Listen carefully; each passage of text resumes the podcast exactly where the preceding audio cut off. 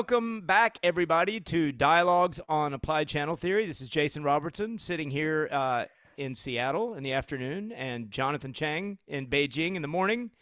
Uh, good morning, Jonathan. Good to see you. Uh, good morning, Jason. Yeah, it's great and, to see you again. Yeah. Uh, on the other side here, haven't talked in a while. The summertime is, you know, we've taken a little bit more of a staggering approach to putting out these podcasts, but it's, you know, we're still committed to long term, gradual drip approach. Uh, and uh, we were just thinking it'd be interesting to talk in the late summer here about the middle jiao, the zhongjiao, and some things we've been observing about middle jiao. And Jonathan and I were just talking about a couple cases recently. So, um, Jonathan, I'm going to kick it off with you. Um, a favorite subject of mine to kind of talk about and think through, a work in progress for me, is kind of what is the middle burner? What are the characteristics of the middle burner? And specifically thinking about maybe the spleen and stomach first and also liver later. So tell me a little bit about how you would just begin by saying, what is the middle burner? Like to a patient or to a new student, how would you start off that discussion?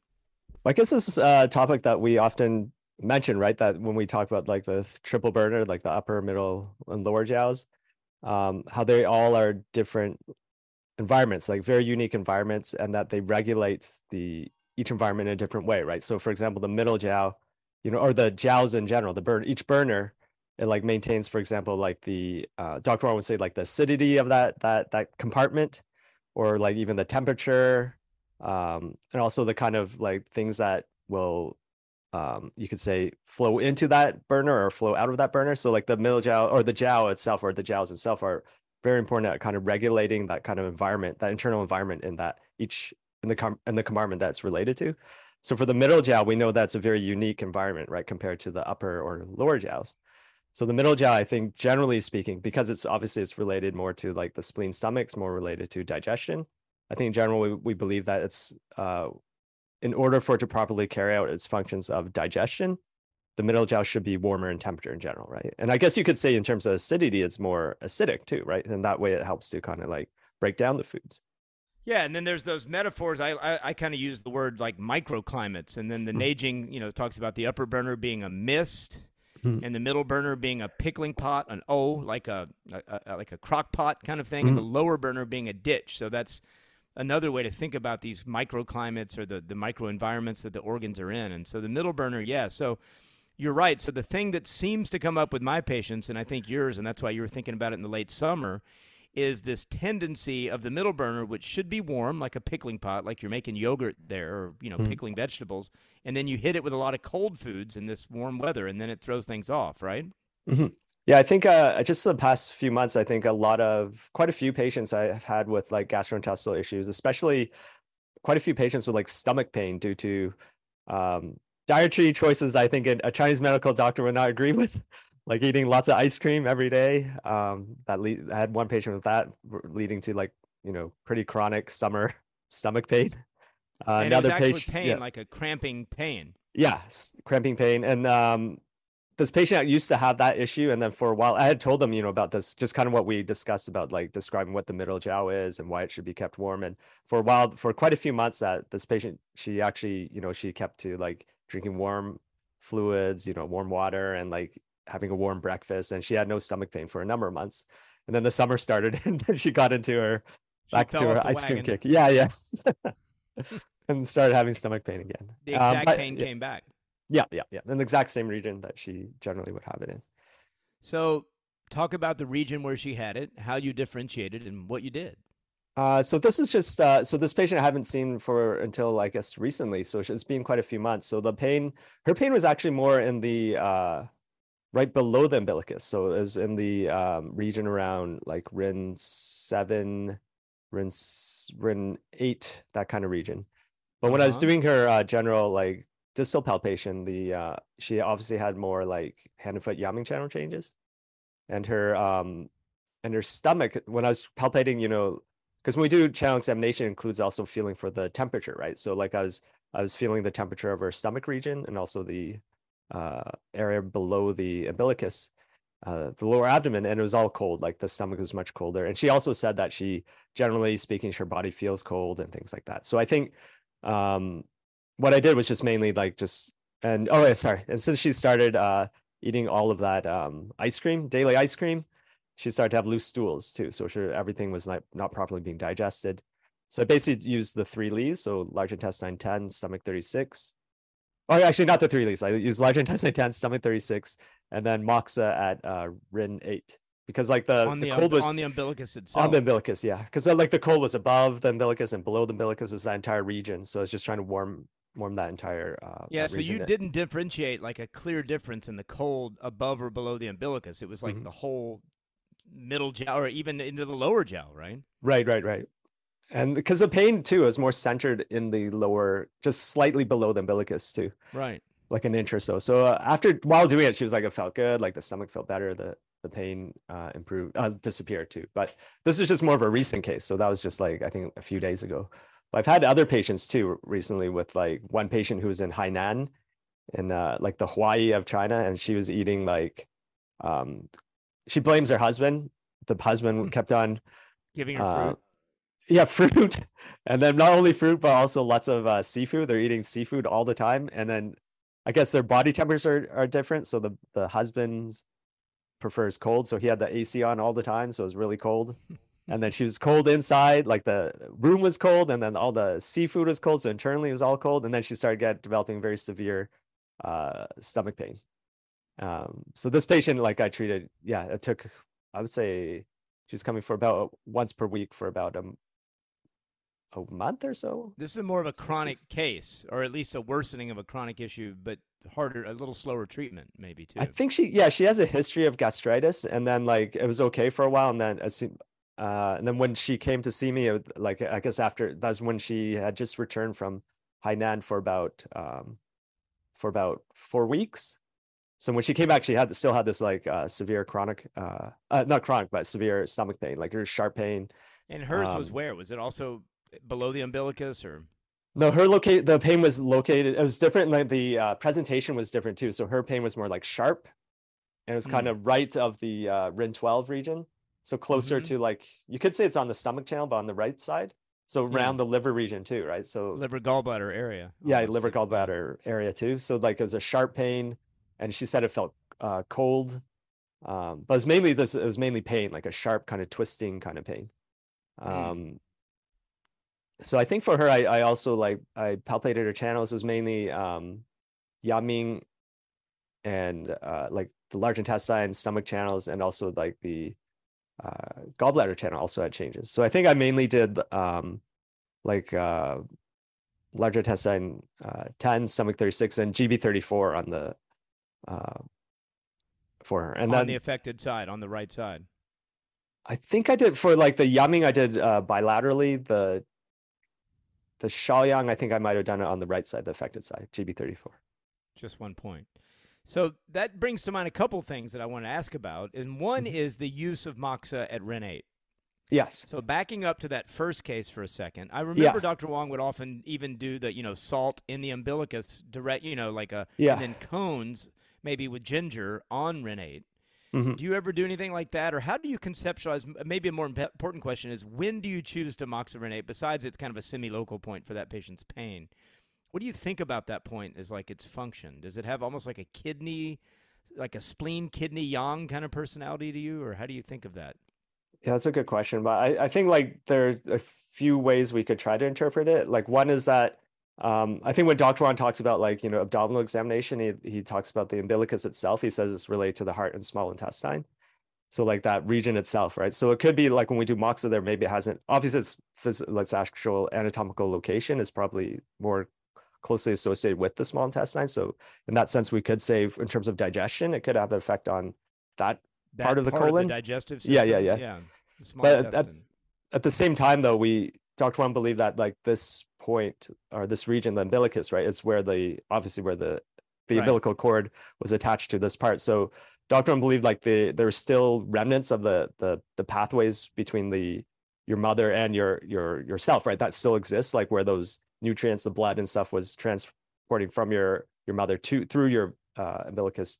And then so those pathways were provided those nutrients from your mother those uh, there still exist yeah. so what we can do by- going into the liver anatomically too, which is Yeah. interesting to think about. So then while doing that moxa, like if you do moxa on whether it's stick moxa or, or like the salt moxa thing, that it still can take advantage of those pathways that our body probably no longer uses anymore, but we can still take advantage of those pathways and improve like warmth to that to that region. So it Um, has that again, maybe a little bit of a prenatal feel to it, or like a, Mm, yeah, the the lower burner personality of that person's pain. You know, maybe in a, like a TCM sense, we might even lean towards calling that like a, you know, spleen kidney yang deficiency kind of pattern, where you then think of Ren eight more than like Ren twelve, for example. right, right. Uh, that yeah. Another thing I should mention is that like so, Doctor Wang, we, do believe that this point, you know, Mock said this is obviously very good at tonifying, right? It's a strong tonifying chi point, or returning yang back to the the dantian, right, to lower down into the body. Um, so the patient did have signs of deficiency too, like her her her tongue was um, uh, relatively pale red, I would say. Hmm. It was like more pale, like less sign, more signs of deficiency. Her pulse was a bit more um, uh, deficient too, and she said her entire body felt cold too. So I thought that was, you know, also a sign of Yeah, we're talking about the first case too. yeah, the first case, yeah, Yeah. And then the second case, you did not do moxa at Rene. You didn't do any moxa at all, right? not at first. So I think because like her pain was more like this very acute, sharp, like this really sharp pain. So my main goal at first was just to kind of alleviate the pain. Right. Um, Using gallbladder 34 just to kind of treat the almost region, the hypochondriac region where the pain was focused. Yeah. right? I have to re- re- review the case, but I either use large intestine 11 or large intestine 10. I forget which one, but in any case, and stomach 36. So then uh, after the pain decreased, the, later treatments, like maybe a few treatments later, I did uh, moxa, like just locally in that area where that was cold. And that seemed to help a lot. She said after that, the moxa, like, like, sorry, the, the sharp pain disappeared. And after the sharp pain disappeared, then it was just this remaining kind of uh, feeling of discomfort Mm-hmm. and then that's when I started to do is just some kind of moxa in that area. And that seemed to alleviate it quite a bit. But actually, what I found was that the moxa later I, I switched to instead of doing moxa on the stomach itself, but I did moxa more on the the back shu point. So like I think it was like the Hmm. where right behind the pain, kind of, it like, you know, UB20, Pi shu area or Wei shu. I think it like so based on palpation, it was her um I don't know the number, so apologies for that, but the uh, gallbladder back shu point and the stomach back shoe points have more sensitivity. hmm yeah, Pi shu, yeah. Uh, s- Or Wei shu, yeah. yeah, yeah, yeah. So, those two, UB21 area.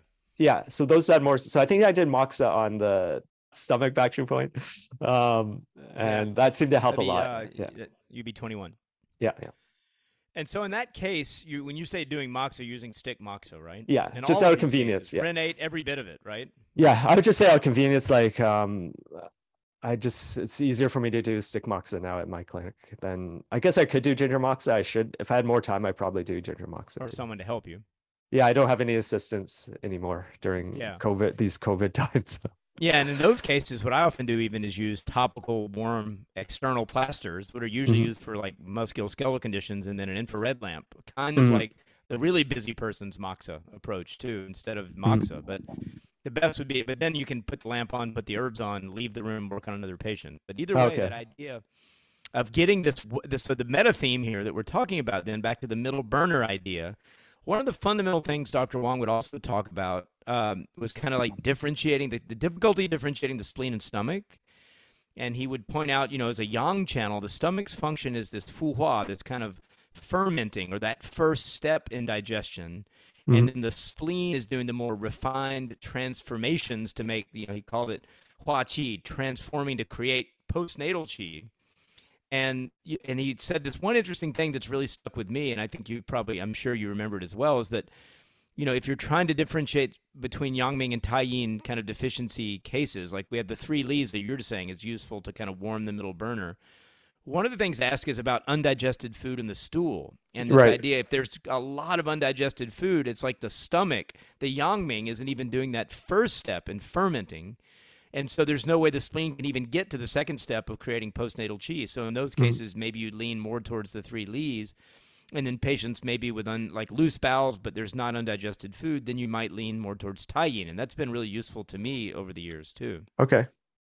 Because I think sometimes also like the that kind of um like the refined processing of digestive products, I think it's also there's also a relation with the small intestine too, right? So like like the stomach we say is like the rough processing, right? Like breaking it down generally speaking. And then the the small intestine can also help with that refined processing too. So I think sometimes like um I think like I remember Dr. in some cases where there were patients who also did not have like completely digestive foods. Sometimes he would use like small intestine points to treat the small intestine too. So he might use like a tyene. There's the favorite question in all of acupuncture. When does Yeah. anyone use the small intestine channel? So yeah, so he wouldn't use the small intestine channel, but he would use Right. the uh, stomach 39, Xiajuxu. Oh yeah, I've got a love So I- affair with that yeah. point recently. Yeah. So there was a, a case in there, a case studies book where Dr. Wang used like pretty much a patient with like chronic, I think, uh, diarrhea whenever he ate cold foods. And Dr. Wang Mhm. did uh, moxa at spleen three. And the patient had Mhm. spleen channel changes, but then also needled stomach 39. And that moxa might at, be the and very moxa at case you're- Ren 8 too. Yeah. Right. That's exactly it. That may be, I was about to say that's the case of using Moxa at Ren 8 for, you know, these maybe what we think of biomedically as kind of small intestine, which of course is the I, certainly here in the United States, one of the hip diagnoses that a lot of people get is SIBO, small intestine bacterial overgrowth. Okay. So maybe that's something to think about in these patients when there's cold. Yeah. I would say that there's probably these so-called SIBO patients where it's not cold at all, where it's heat. Mhm. But in these cold types, maybe Ren 8 is an interesting way to get to that kind of heart, small intestine, kidney, Shaoyin, Taiyang kind of interesting axis of the digestive system. I haven't thought of that. And yeah, stomach 39. Mhm. So that brings up the case I was talking to you about. One other aspect of the middle burner. Um, I have this patient recently, and, and as I was telling you before, and I don't know if many of the listeners may have this issue as well, is you know maybe at some point if you have kind of a busy clinic going and uh, and then patients who have like an acute digestive issue, maybe they aren't able to come see you. So the kind of digestive problems I tend to see more often are chronic digestive problems where people can get a rhythm of treatment. And of course, I'd try to weave someone in with an acute one, but this is kind of a chronic case that got significantly worse uh, after a trip. So definitely, probably, and she said related to eating. But her primary complaint was this severe, sharp pain on the lateral rib cage, like right at Dabao spleen 21, you know, which is roughly at the sixth, seventh rib there on the side, like below the gallbladder channel, right in the midline of the axle axillary line there. And it was quite a sharp pain that you know would that would keep her up at night, and she'd been for all this imaging and everything looked fine. And the other symptom she had was um, loose stools, uh, pretty severe loose stools, and gurgling. You know, a lot of gurgling in her stomach, pale tongue. So it looked like a cold thing. But what I was noticing through channel palpation on her, which is really interesting, is yes, interesting. She also had changes throughout the foot Yangming channel, stomach 37 to 39. It gets very congested in that area. That could be heat or cold, but at least on this patient, that was very. You, you could feel that lower he-sea points of the of the large intestine and small intestine both congested, but also like the patient you're talking about, gallbladder channel. Gallbladder 41 was swollen and a series of lines of nodules between 41 and 42 on both sides of the tendon down there on her foot.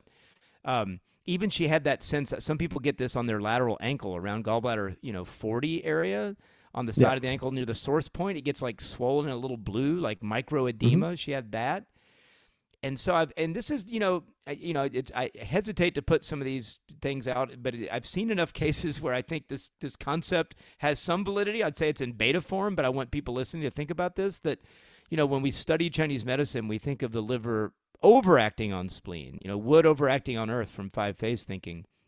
But in normal physiology, as Dr. Wong's talking about, the the function of the liver is shu xie, dredge and drain, get things moving, move, you know, move the pathways of qi. And so you can imagine a case, and there's a variety of ways of looking at different digestive cases, from constipation, of course, being one, but other digestive cases where the liver is not moving the middle burner. It's not doing its mm-hmm. job of like stimulating the m- middle Yeah. jiao. And so in this case, the point grouping I used with her was liver three, liver eight, stomach 40. And then she lied, she was lying on her side and, and, you know, lateral recumbent. And I did once again those warming herbs right around spleen 21 with the lamp. And I, the formula I used was one Wenjing Tang, which is, you know, a formula to warm the menstrual cycle, but it also Mhm. warms the liver, warms the channel. And she's gotten, you know, it's slowly but surely, but clearly better in the last couple of weeks with that thinking. So I, I just kind of want to throw that out to you as well. What do you think about that whole line of thinking about the liver and digestion? Yeah, I think definitely because I think especially with these cases that we're talking about with this relationship, like it seems like the root cause is some kind of exposure to cold, right? So I think that like that cold can also not only can affect like like affects the middle jiao, right? The ability of the stomach to properly digest foods or the spleen too. But then I guess that cold can also affect the liver's functions, right? Maybe it slows the liver's functions too to properly dredge and move things too. So like that that overall general cold, maybe that can have that effect of, you know, like neutralizing the liver debate, and stomach together. Yeah. That that ancient debate about whether the liver is in the middle or lower jiao. Right, right, right, right, right. And maybe it's hovering between the two. So yeah, so we've covered this idea of the stomach, the spleen, the small intestine, maybe the kidney, the liver, and it's all these different relationships to the middle burner. Mm-hmm. Um, when it comes down to it, palpation helps a lot. Like I would have yeah. not ended up with liver three, liver eight as a as a lead pair with that patient without noticing and palpating and also looking at the gallbladder channel. And I guess you could also say the hypochondriac region of her pain, whether it's spleen mm-hmm. 21 or around the ribs, that might make you think of liver gallbladder as well. Mm-hmm. So that's another way to come at that. Yeah, I think um, I've I've had like another patient too, like similar idea, and she had like also the stomach pain was also on that right kind of right of Ren 12, you know, also in that kind of liver region. Like it's so even though it's on like the Yangming foot Yangming channel region, but it's also in the liver area too. And she got her stomach pain after um, um first she was traveling in China. She was traveling around uh in Qinghai and Tibet. And in Tibet they drink a lot of that uh I don't know how to say it properly, but that kind of tea with I think they put the is it tea? butter or yeah, some kind of milk tea or but yeah, maybe tea. some kind of butter tea. So she's drinking a lot of that, and then um, she was fine there, but then she, it was colder though, right? The climate there was colder, and then she went back to her hometown, which is in uh, Shandong uh, province, and then her parents just gave her her grandmother gave her a lot of peaches to eat. So she ate tons of peaches. She says she's like just kept on feeding her peaches. I don't know, yeah. but just yeah, just kept on feeding her like tons of peaches. Like she ate like five or six in one day and then she suddenly developed this severe stomach pain also in that that region similar to that previous patient who went to hainan and ate all that seafood but also in that this region there. So uh, for her too it's also like palpation is also the yangming and then like this the shaoyang kind of pathology too. Uh, yeah. and she had loose stool. So i don't know it's kind of interesting what, that i don't what, know what was the treatment yeah. you did with her? Do you remember? Very similar. It was like large intestine 10 stomach 36 and gb 34 um, mm. and then once her actually once her stomach like her stools got better. She still had some slightly dis- slight discomfort in this area. And then I switched it to the Taiyin after. So I did Taiyin and Shaoyang because she had, in, in general, her her constitution is more like damp in nature. So it was more like this kind Taiyin dampness. Like she also mm-hmm. had like her original issue when she was first uh, seeing me for treatments was mainly like um uh like uh, what's it called vaginitis so a lot of itchiness in the the groin region with a lot of like um like increased vaginal discharge. Yeah, a lot of dampness. Or damp- so for her, it was always, yeah. yeah, yeah, yeah. So her was mainly like kind of like a Taiyin kind of dampness kind of issue. So then once I, yeah, started using the Taiyin and the Shaoyang, I, like it helped to resolve the the latter stage of her uh, stomach pain. So the early stage was helped with like that kind of more acute pain was helped with using the Yangming, and then the kind of lower later stage of the issue was mainly treated with the Taiyin Shaoyang because right, well, spleen channel also goes to go this region. Further, right? yes, yeah. you have to talk about why Shaoyang a little more then. Yeah, because they're. Uh, I think because the location. She. Oh yeah, she. She's similar to your patient that she had also had that kind of right side of hypochondriac pain too on the, the right side. Radiating even, and you're pointing. Yeah, yeah, yeah. Rib cage even for yeah. further lateral, and that and in general, just for those who are listening, because you don't have video, Jonathan is pointing kind of straight lateral to Ren 12, a little higher up. Like sometimes people talk about the ileocecal valve or the small intestine you know, large intestine junction, and that's like a little lower at like stomach 27, 28, a little lower on the abdomen. We're talking about a little bit higher up areas of pain than that. And, and this patient, you know, sorry, through that. Yeah, go ahead. This patient, too, uh, in terms of her case history, she has, I don't know what's uh, in Chinese they call it like, um, like she has problems with the gallbladder itself. Like she actually, she actually learned like this when she went back home recently that she has a family history of it too. That like she has a uncle who had his gallbladder removed uh, um, and also she has done like ultrasounds and they see that there's no there there aren't gallstones but there's like um like grainy stuff inside mm-hmm. the uh, in the gall. I have a patient bladder. wrestling with that too. Yeah, in the duct. Yeah, yeah. What's it called? The the term, medical terminology? Ah, it's like a it was it's like a common bile duct itis of some sort. Like oh, okay. at least this patient I had. And again, this idea of I mean, of course, we have to remember liver and gallbladder internally externally paired. So there may be in these types of patients certain chances where you want to use Shaoyang, certain times you want to use Jueyin Mhm. and Yangming. Mhm. So palpation helps and questioning, and also, really, I guess from this discussion, also where the person is pointing to. What is their region of pain? Like use, I mean, abdominal pain is way too vague. Like, of course, it Mhm. seems ridiculously obvious, but figure out is it more in the, you know, the rib cage? Is it more below the umbilicus? Is it above? Mhm. You know, don't forget the obvious. Hopefully. Yeah. Uh, one second. I think my uh, son just walked in here. Oh no, All he's right. over there. He's no, he didn't. Okay. He's not walking. He's just getting his diaper changed. As I Um, pointed out to others, your son, who is now what is he, two, one, one one, and a half, one, one, just one. Yeah. just turned one. He and I have the same hairstyle. We're passing each other in life in hairstyle. His hair is coming in, mine's coming out, and we both have kind of a, a kind of a receding mohawk look. So I really feel an affinity for Sean at the moment, and I, I'd like to see him, but, you know, before I let you go here. But we don't have to make it part of the video or the audio. Uh, All one right, thing I um, was wondering is yeah. just for like, um, because because I do have like I think a portion of my patients are expats, but also like you know, so a lot of people they tend to follow you know what is considered a healthy diet, right, in the Western approach. So like eating salads and like cold stuff, right? in the morning. Yeah, yeah, yeah. So what do you generally say to these patients? We might have talked about this in a previous podcast, but We did, and the advice is really simple that I found that Yeah. people will take. Uh, and I harp on this in a lot of different ways. I've found that the one thing that you might be able to get people to change about all that is to is to reshape their conceptualization of breakfast and Mhm. You know focus on at the very least like warm oatmeal instead of smoothies or if they you know if they want to have a smoothie just have them conceptualize as creating a warm type of smoothie like using mm-hmm. oatmeal which is what I do, and then adding a lot of things into the oatmeal, but then warming it all up. So you're you're starting your day, as I tell them, you know, by like not sucking all the energy out of your gut by putting something lower than 98.6 degrees in it, putting something warm to put some fire in the system, and then if people will make that one change, then at least it gets their brain going and they feel so much better that it might make it easier to make some of these other dietary changes we described. Like I just found people at least think about breakfast. It's hard to get people to make these Mhm. changes. Yeah. And we did talk about it, but such an important concept. definitely. And then, so if you do have patients that um, eat ice cream, what do you say? Um, I, I guess I would tell them to at least have ginger tea, warm ginger tea afterwards. I mean, you just, okay. I mean, if you can point out to people that their suffering is that they are victims of self-inflicted wounds, then maybe you can get them to make some changes. But Mhm. sometimes people, I mean, sometimes they, they just simply haven't thought of it that way. Right. and right, the other right. thing is put your hand on Ren 12. Like have people like that area in a lot of these patients, not right at first when you touch it isn't cold, but sometimes if you ha- have your hand there, it's like coldness comes up to meet your hand. And I can have patients sometimes feel that in their own abdomen and they're like, whoa, that should not be there. Like, why the heck is there cold in my stomach like that? So that's another thing is maybe like so much of what we do with palpation is if we can get the patient to feel that we're feeling things and get them to notice that they're not just lying there like a car being repaired at a car place, but they're like active participants in their own healing, that can help too. So having people feel Ren 12 uh, is another thing. Yeah, breakfast. I don't know. What do you say? What do you do?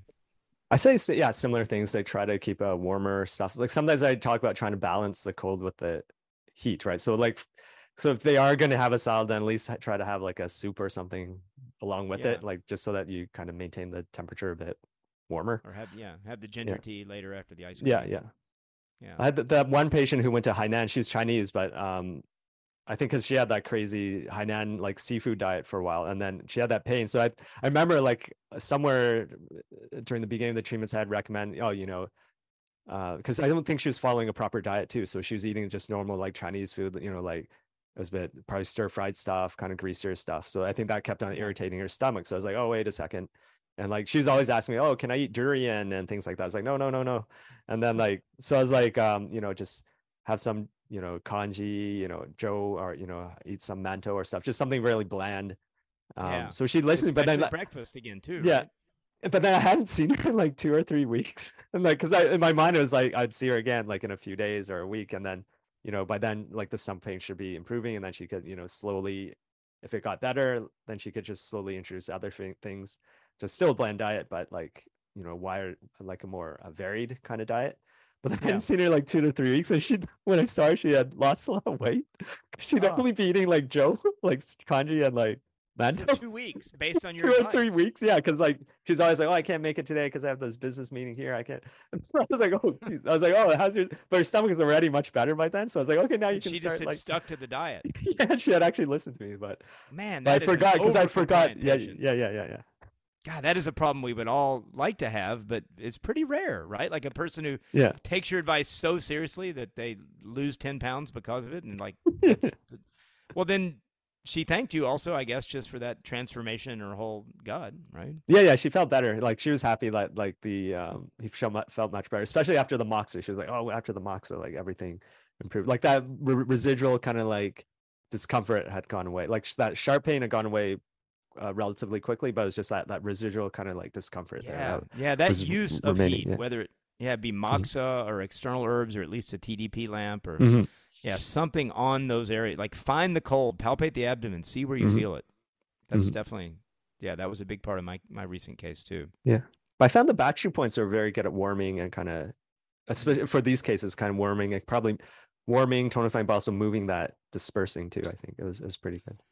So that does bring up then when you palpated, you said around you know the the P, the Wei Shu UB twenty one area on that. I think it was the second patient. You said you Mhm. found changes around UB twenty. Maybe you know before we finish here, what did you feel back there? So both Was like the like gallbladder and stomach Yeah. back shu points, yeah, it was like this, just right at those two points. It was just like compared to like like it was all on the right side. The left side was fine. So on the the side, yeah, the right side there was like uh that kind of tension, like that the the muscle or you could say sinew in that area is way more uh yeah tense or like um and like narrow. Like the the actual channel space felt like it was more narrow, and then um yeah, it's more Mm-hmm. Tension there, and then you're saying, yeah. and then pressing into it, you could feel like there was like this kind of like um, tension too, right? Like when you push fighting back. into it. Yeah, yeah, yeah. Like it didn't have that general kind of soft kind of like depression kind of feel to it. It's like, yeah, there's like a And so you, in those cases, to be clear, then you found that area, you found that tension, you found the heart of it, and then you did indirect moxa above it for like Yes, yes, 10 yes. 10 minutes. Yeah. And then pressing on it, just pressing directly into those points and then seeing what kind of reaction the patient would have, right? So she, at those two points too, she was also like, it was hypersensitive. She hated it. Yeah. and then you did moxa, and she liked it. Yeah, yeah, yeah.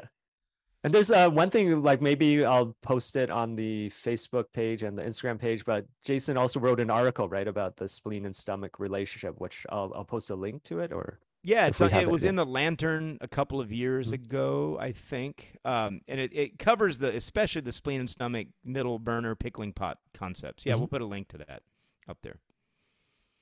All right, well, uh, Jonathan, a pleasure as usual. Uh, we've got other ideas in the works we're stewing upon that we'll come Yes. to later.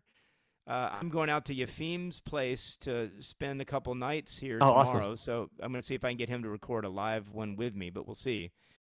And so, uh, everyone, stay tuned. We'll keep recording. Stay in touch with us. And I know Jonathan and I, we occasionally um, reestablish our dedication to making the channelpalpation.org website uh, more current about upcoming classes.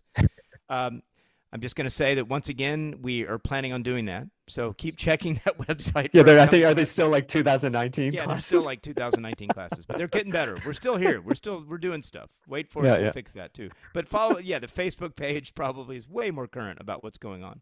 right, right, I have to uh, update anyway. that too. Okay, Yeah. All right. Well, thank you. Have a great day there in Beijing, and uh, I'm going to go eat dinner uh, in the fill the middle burner here in Seattle. okay. Have a right. have a good have a good dinner, and uh, we'll talk later. Talk again. All right. All right. Bye. Okay, bye.